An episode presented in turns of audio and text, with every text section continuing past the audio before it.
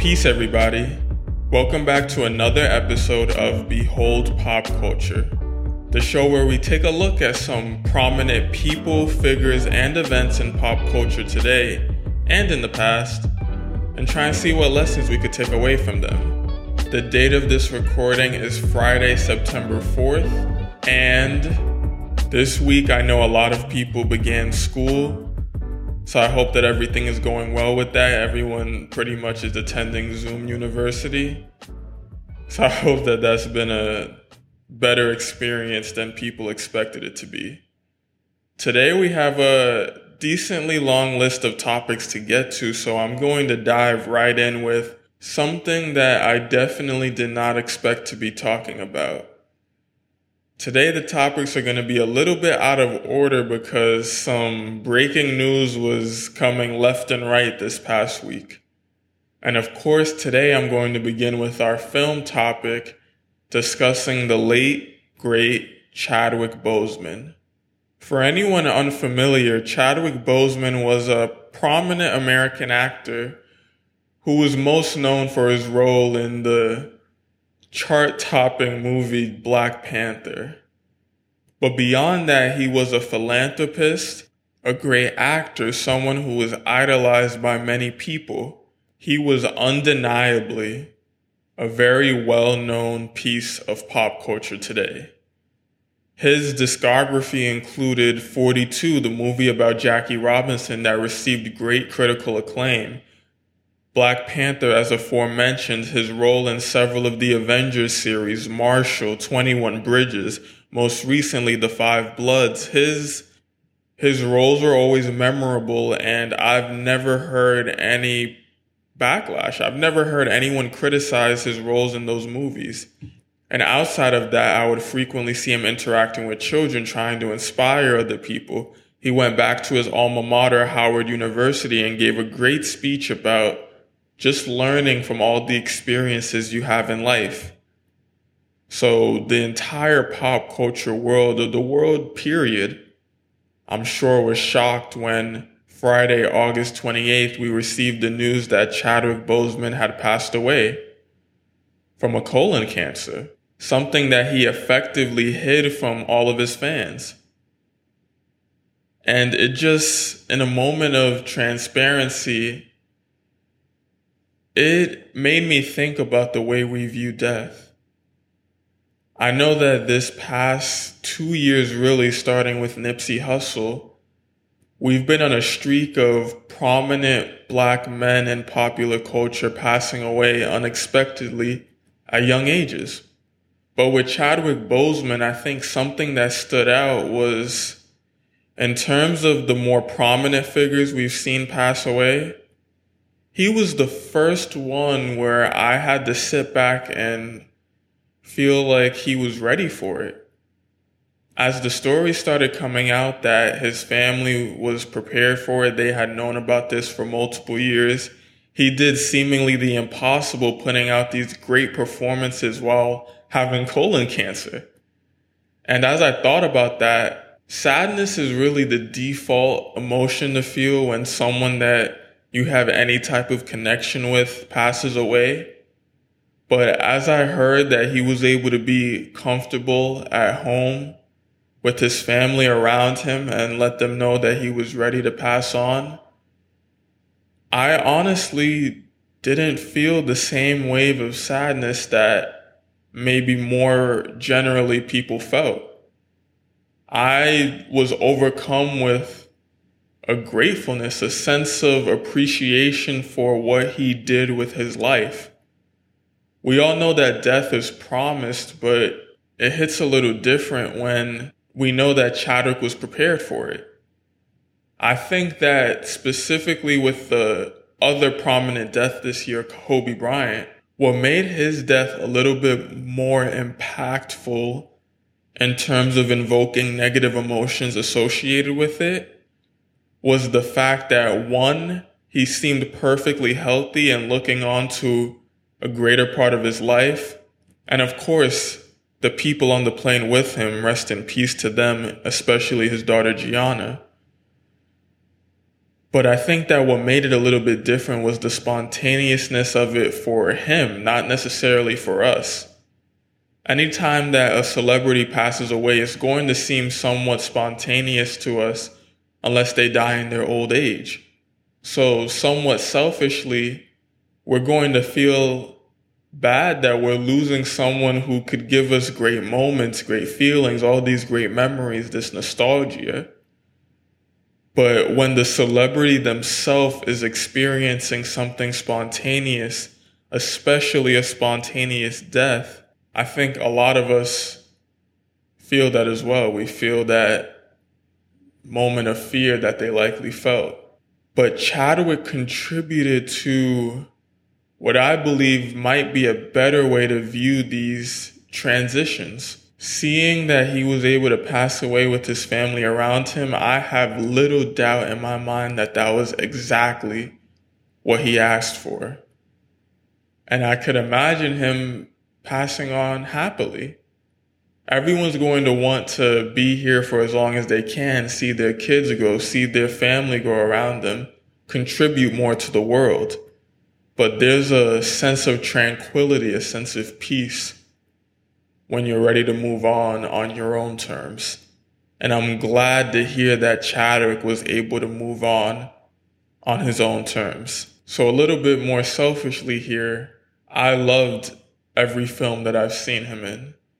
And I am beyond grateful for what he contributed to not only my life, but clearly millions of lives as the outpour came out, especially the youth. I've seen a lot of children making their own little videos, whether it's having a little tribute to them, putting up their symbol for Wakanda forever. It was just a delight to see. This felt like a more happy passing, a bit of a relief, all things considered, with the history of deaths we've been experiencing in the past year. So I just wanted to end this little segment, this little tribute to Chadwick, by thanking him. Rest in peace, Chadwick Boseman. Your impact will be far from forgotten. I think a lot of people are going to rush out to buy his Blu-ray movie so they could just have a physical copy. He was the first prominent black superhero that we've seen in cinema.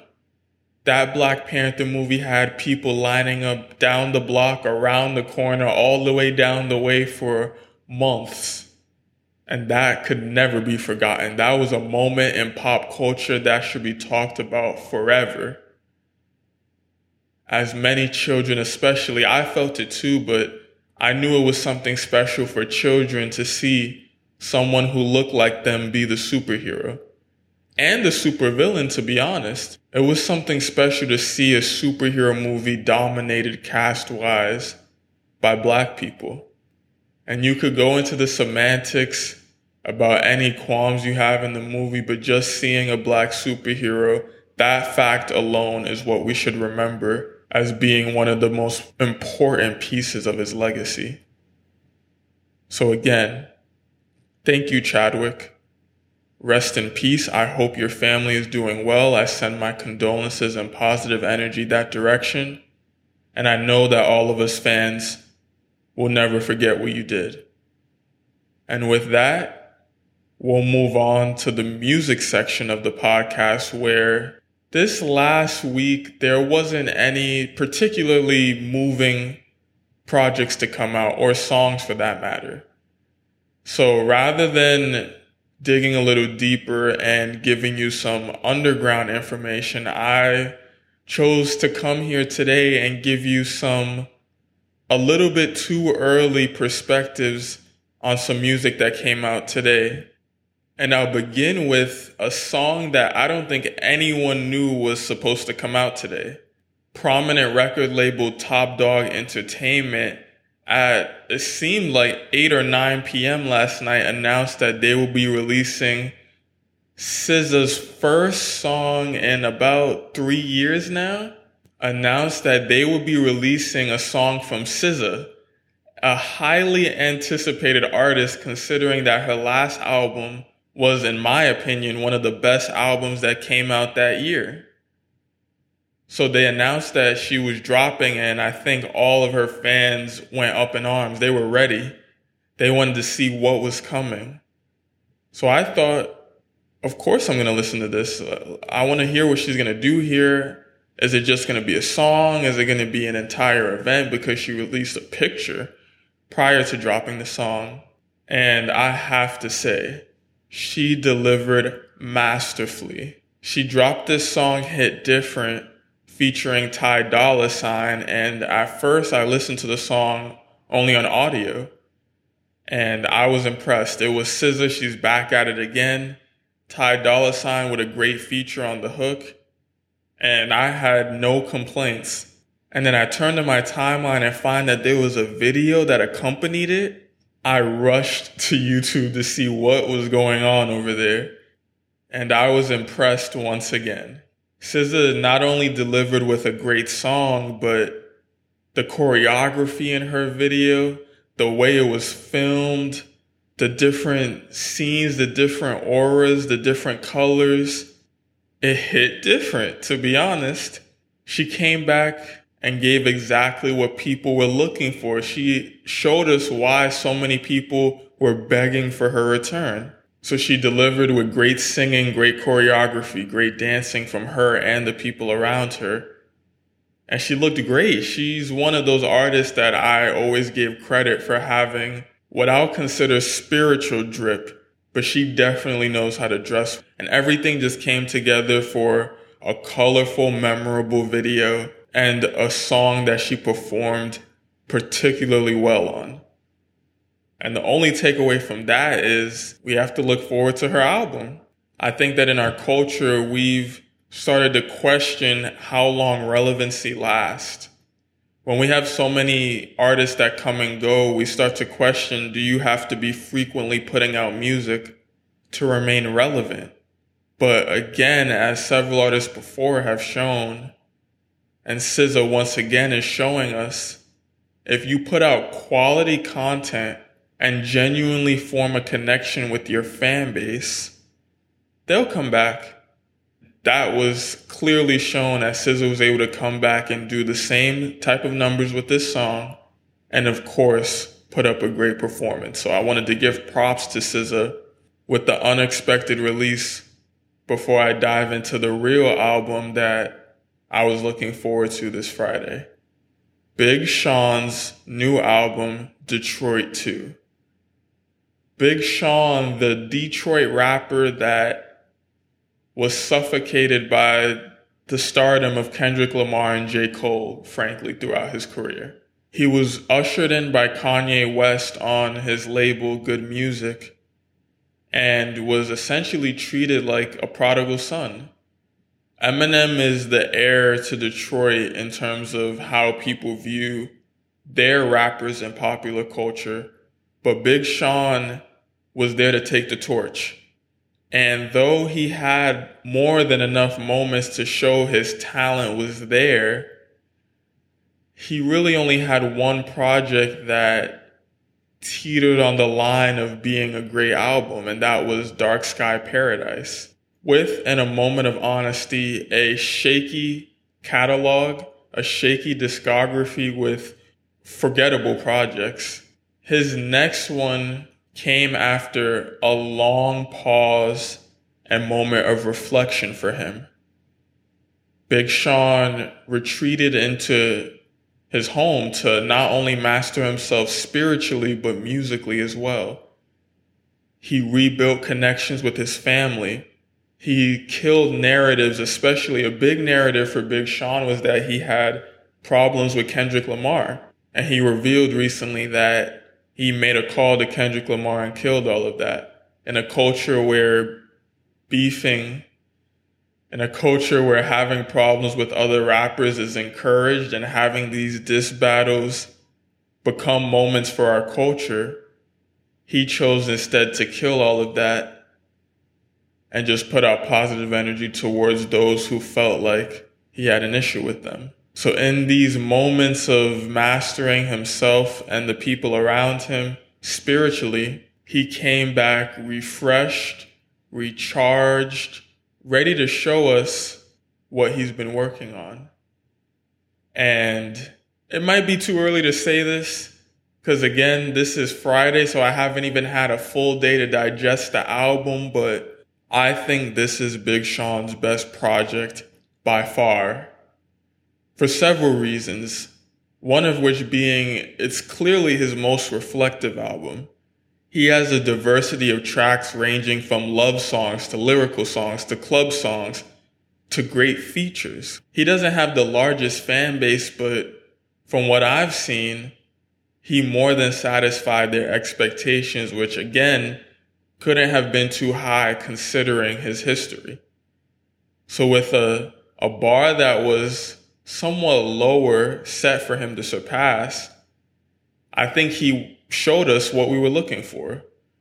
He showed his talent and lyricism, but but had depth in his songs. He's teaching the lessons he's learned not only in the music industry, but in his time meditating.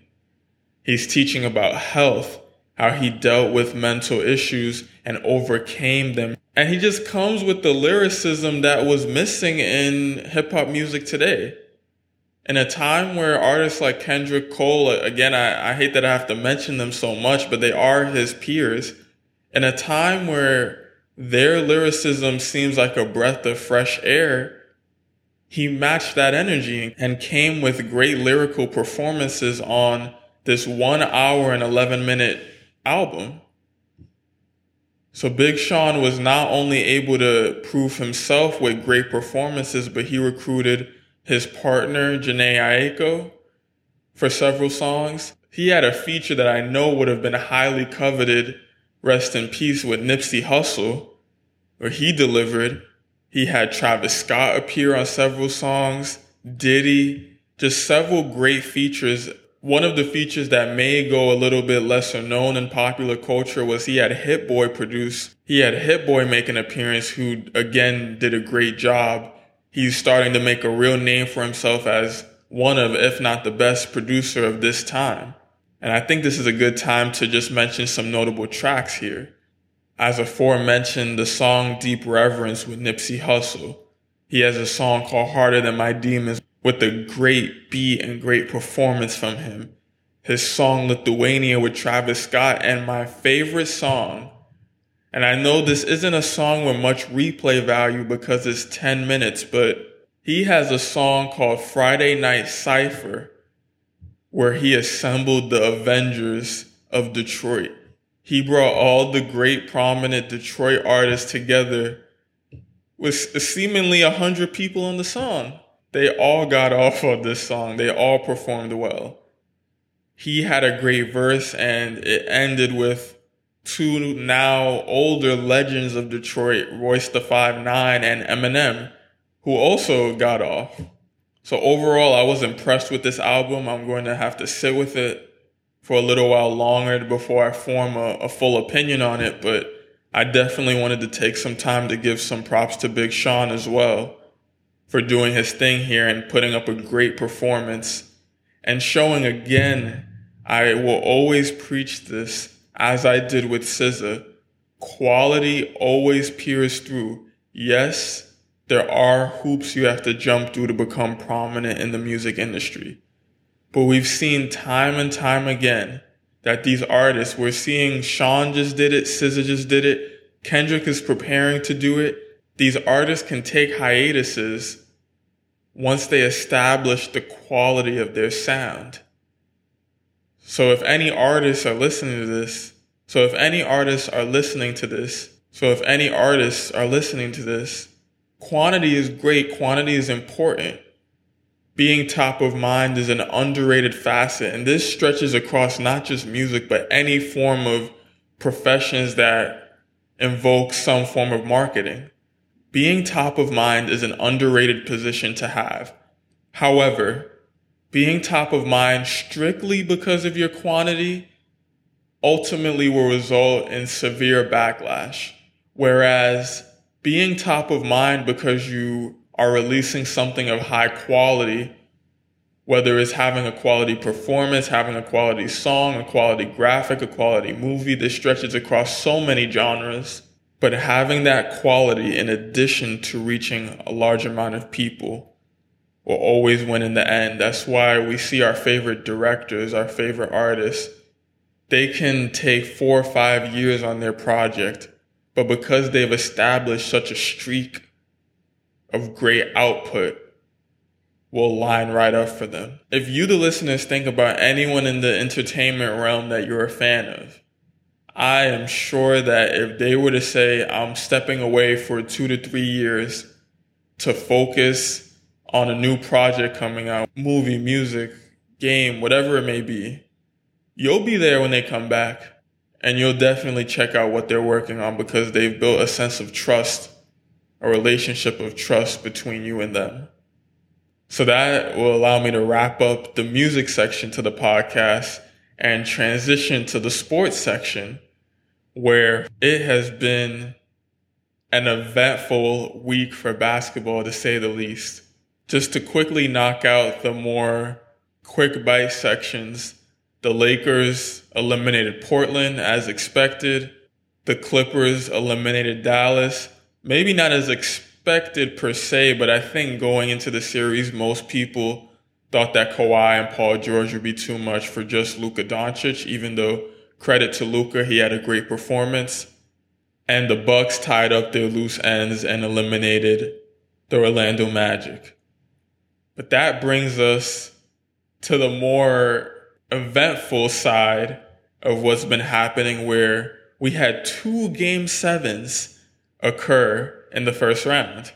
We had Jamal Murray versus Donovan Mitchell, the Denver Nuggets versus the Utah Jazz, where no one knew who was going to win. And one of the more rare feats in the history of basketball, we had a player on each team put up multiple forty-five point plus, really fifty point games, and just have phenomenal performances. And as they came to clash in this much anticipated game seven, and honestly, an unexpected game seven, the game was rough. People were missing. People were diving on the floor. But in the end, Donovan Mitchell had a chance. He had a chance with the ball in his hands at the end of the game, and he turned it over. And as I'm watching on the edge of my seat, I'm just cringing as I could only imagine what he's feeling. And the Nuggets run down the court with ten seconds left at the end of the game, and they take a layup and miss. They miss the layup. My eyes are wide as I see the Utah Jazz get the rebound, pass the ball to Mike Conley, run down the court, and he takes a shot, a shot that will win the game if he makes it. This shot would immediately move them on to the next round. I see Donovan Mitchell staring up, I imagine with his heart beating out of his chest, and the ball goes in and out. Yes, it rolls down halfway into the rim. It rolls out. And Donovan Mitchell collapses to the floor, just in awe, tears coming out of his eyes. And I, I couldn't help but feel for him. That was a, a wild ending to this, one of the best series I've seen in a long time.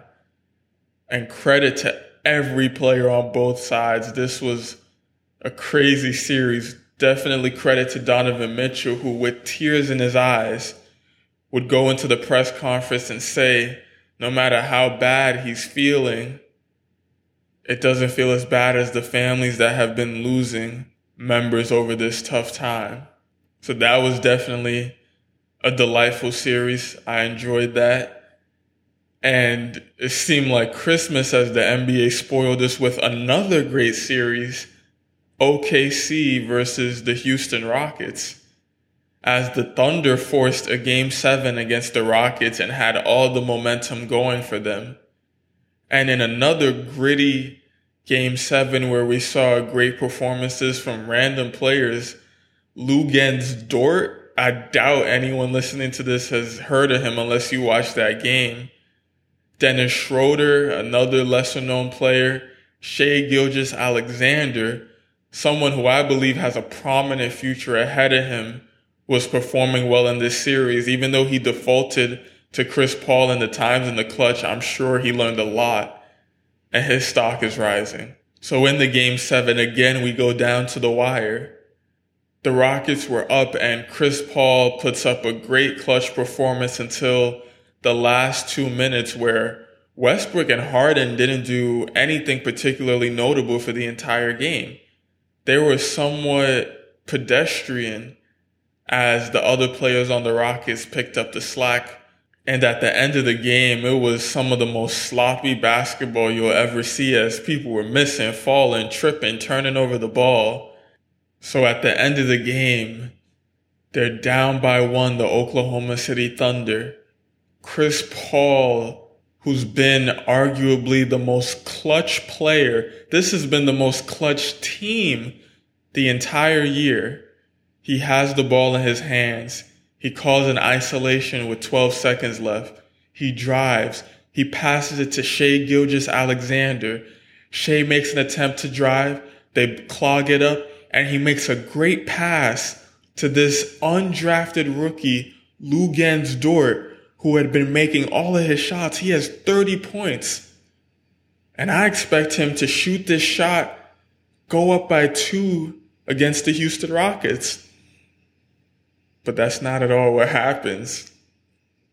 He rises up to shoot this shot, and out of nowhere, out of nowhere, James Harden, a player that throughout his career has been harshly criticized for his lack of defense, blocks Luguentz Dort in what seemed to be maybe the most unexpected play that we've ever seen, maybe one of the greatest plays in playoff history.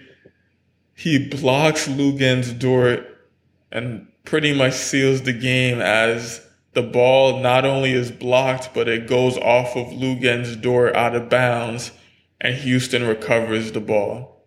Oklahoma would have another chance to win the game, but I'm not sure what their coach drew up. But Shai Gilgeous-Alexander, who had the ball out of bounds, couldn't find anyone open, as the Rockets played probably the best defense of their life and won the game through their defense. So we had two great game sevens that led us to the opening of the semifinals for both conferences. Now, at this moment, we're not too deep into any of the series. No one has won any three games, so no one's facing elimination at the moment. So I'll just offer a little bit of what I think is going to happen. In the Western Conference, this this might seem a little bit harsh, but Lakers and Clippers, they have it secured. Honestly, the Denver Nuggets and the Houston Rockets. On the Clippers side of things, I'll be blunt. Denver Nuggets, you might as well just pack your bags now, because probably by the next time I record this podcast, they'll be back home.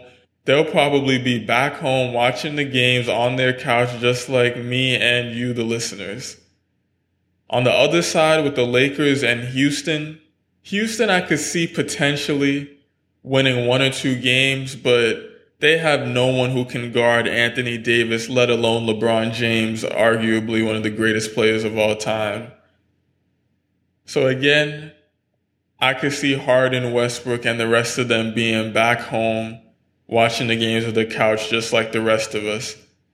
So the Western side of things, it seems like, as we expected all year, we're going to have a Lakers-Clippers conference finals, where I'll offer my predictions based on how they perform in these semifinals.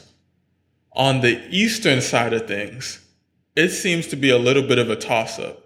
I expect the Miami Heat to pull it out against what was seen as one of the best teams in the league in the Bucks, because Giannis doesn't appear to have that, that heart in him that you usually see in the best players. It's, it's a little bit difficult to explain to people who aren't the biggest N B A fans, but there's just something you could see in a player when at the end of the game, they want the ball. They'll put it out on the line. At the end of the game, they want to be guarding the best player on the other team.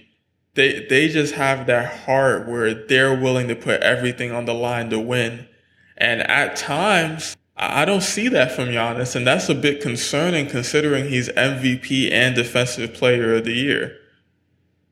So there's not much to be said in that series. I wouldn't necessarily be surprised if the Bucks can push it to six or seven, but I fully expect the Miami Heat to win, not only because they have a great coach and a well-constructed team, but they have one of those on their team. They have Jimmy Butler, who's just a dog. He's just... He has that passion in him where I wouldn't be surprised if at the end of the game he tried to guard Giannis. And on the other side of things in the East, I'll be frank here. I predicted for the Raptors to win the series. They're coming off winning an N B A championship, so they have the rare but definitely impactful championship D N A. They have a great coach. They have a great leader in Kyle Lowry. Everything seems well constructed, but for some reason that I can't explain, they've been missing their shots. I don't know if it's the bubble. Maybe they didn't practice enough over the break. I don't know. I still believe in them having the talent and roster construction to win the series, but I would be remiss if I didn't admit that the way the Celtics have been playing, I have some doubts. Jason Tatum's looking like a star, and now they have Kemba back looking like a star as well. So you have two phenomenal scorers on the team, a defensive monster in Marcus Smart, an incredibly intelligent defender as well in Jaylen Brown. Just everyone on the team is performing well, and while I'm going to stick with my pick, I'll ride it out in the Raptors. I could easily see the Celtics not only winning this series, but going to the N B A Finals. And I'll go as far as to say, as much as I believe in the Miami Heat, I think whoever comes out of the Raptors-Celtics series will be making it to the N B A Finals. So that was just a, a recap on what's been going on in the N B A. I think in terms of any specific takeaways, I'm glad to see that the players have been a lot more vocal in these times. Their their media availability moments have been a little bit more important. There's been a lot of great sound bites, especially shout out to Taylor Rooks, a media reporter who's been getting some great sound bites from the players as they not only speak out about their experience within the bubble, but their opinions on what's been going on in lieu of what happened last week where they held out. They've been pushing what they believe is the answer, whether you support it or not. Just having held out and actually being rewarded for it by getting some of their demands, I have to applaud them for accomplishing what they did. The N F L season is also coming up, so I will be looking forward to that a little bit, even though I... It seems a little bit clear to me that the N F L is chasing money. They expect to have fans back in the stands, and they have almost one hundred people on every team. I have, I, I would not be surprised if the N F L ends up having to shut down from a COVID case. There's just too many players on the team, especially if they have the fans in there as well. It seems a little bit like a money grab to me, but I am a fan of football, so I'll indulge in it a little bit and just see where they go with it. And with that conclusion, that allows us to enter the last topic of the day, the gaming news, where there hasn't been anything too crazy going on in the gaming industry, but the annual event of the year, it seems like, is happening today, where N B A two K twenty-one has been released. But before I dive in that real quick, I wanted to acknowledge what's been happening with Madden twenty-one, a less popular game, but still something that still something that's been on a lot of people's annual calendar releases, where they released Madden twenty point two. They took the same game as last year, added a different design to it, and players can't even tell the difference in what they're playing. I saw that on Twitter, it was trending. The studio that produces Madden, Electronic Arts, also known as E A, has been getting crazy backlash as fans have been calling for them to get booted off of the, the team for Madden video games. They want another studio to pick it up. Personally, I knew just from seeing what was going on that they didn't, they, I don't think that Madden or two K for that matter have been focusing too intensely on this current generation release with the PlayStation four and Xbox One. I think they're looking forward to the next generation, but it's just funny to see these people just be outraged spending their sixty dollars to get the same game again. So I wouldn't be surprised if, bringing us to two K, N B A two K twenty-one experiences something similar. I've been hearing, as of this morning, no bad news, no bad reports. People seem to be enjoying the game. They just have the typical server issues where you have millions of people logging on and the two K service could never handle that. They're always having their struggles, but I'll give it a week before I form a formal opinion based on what I'm seeing.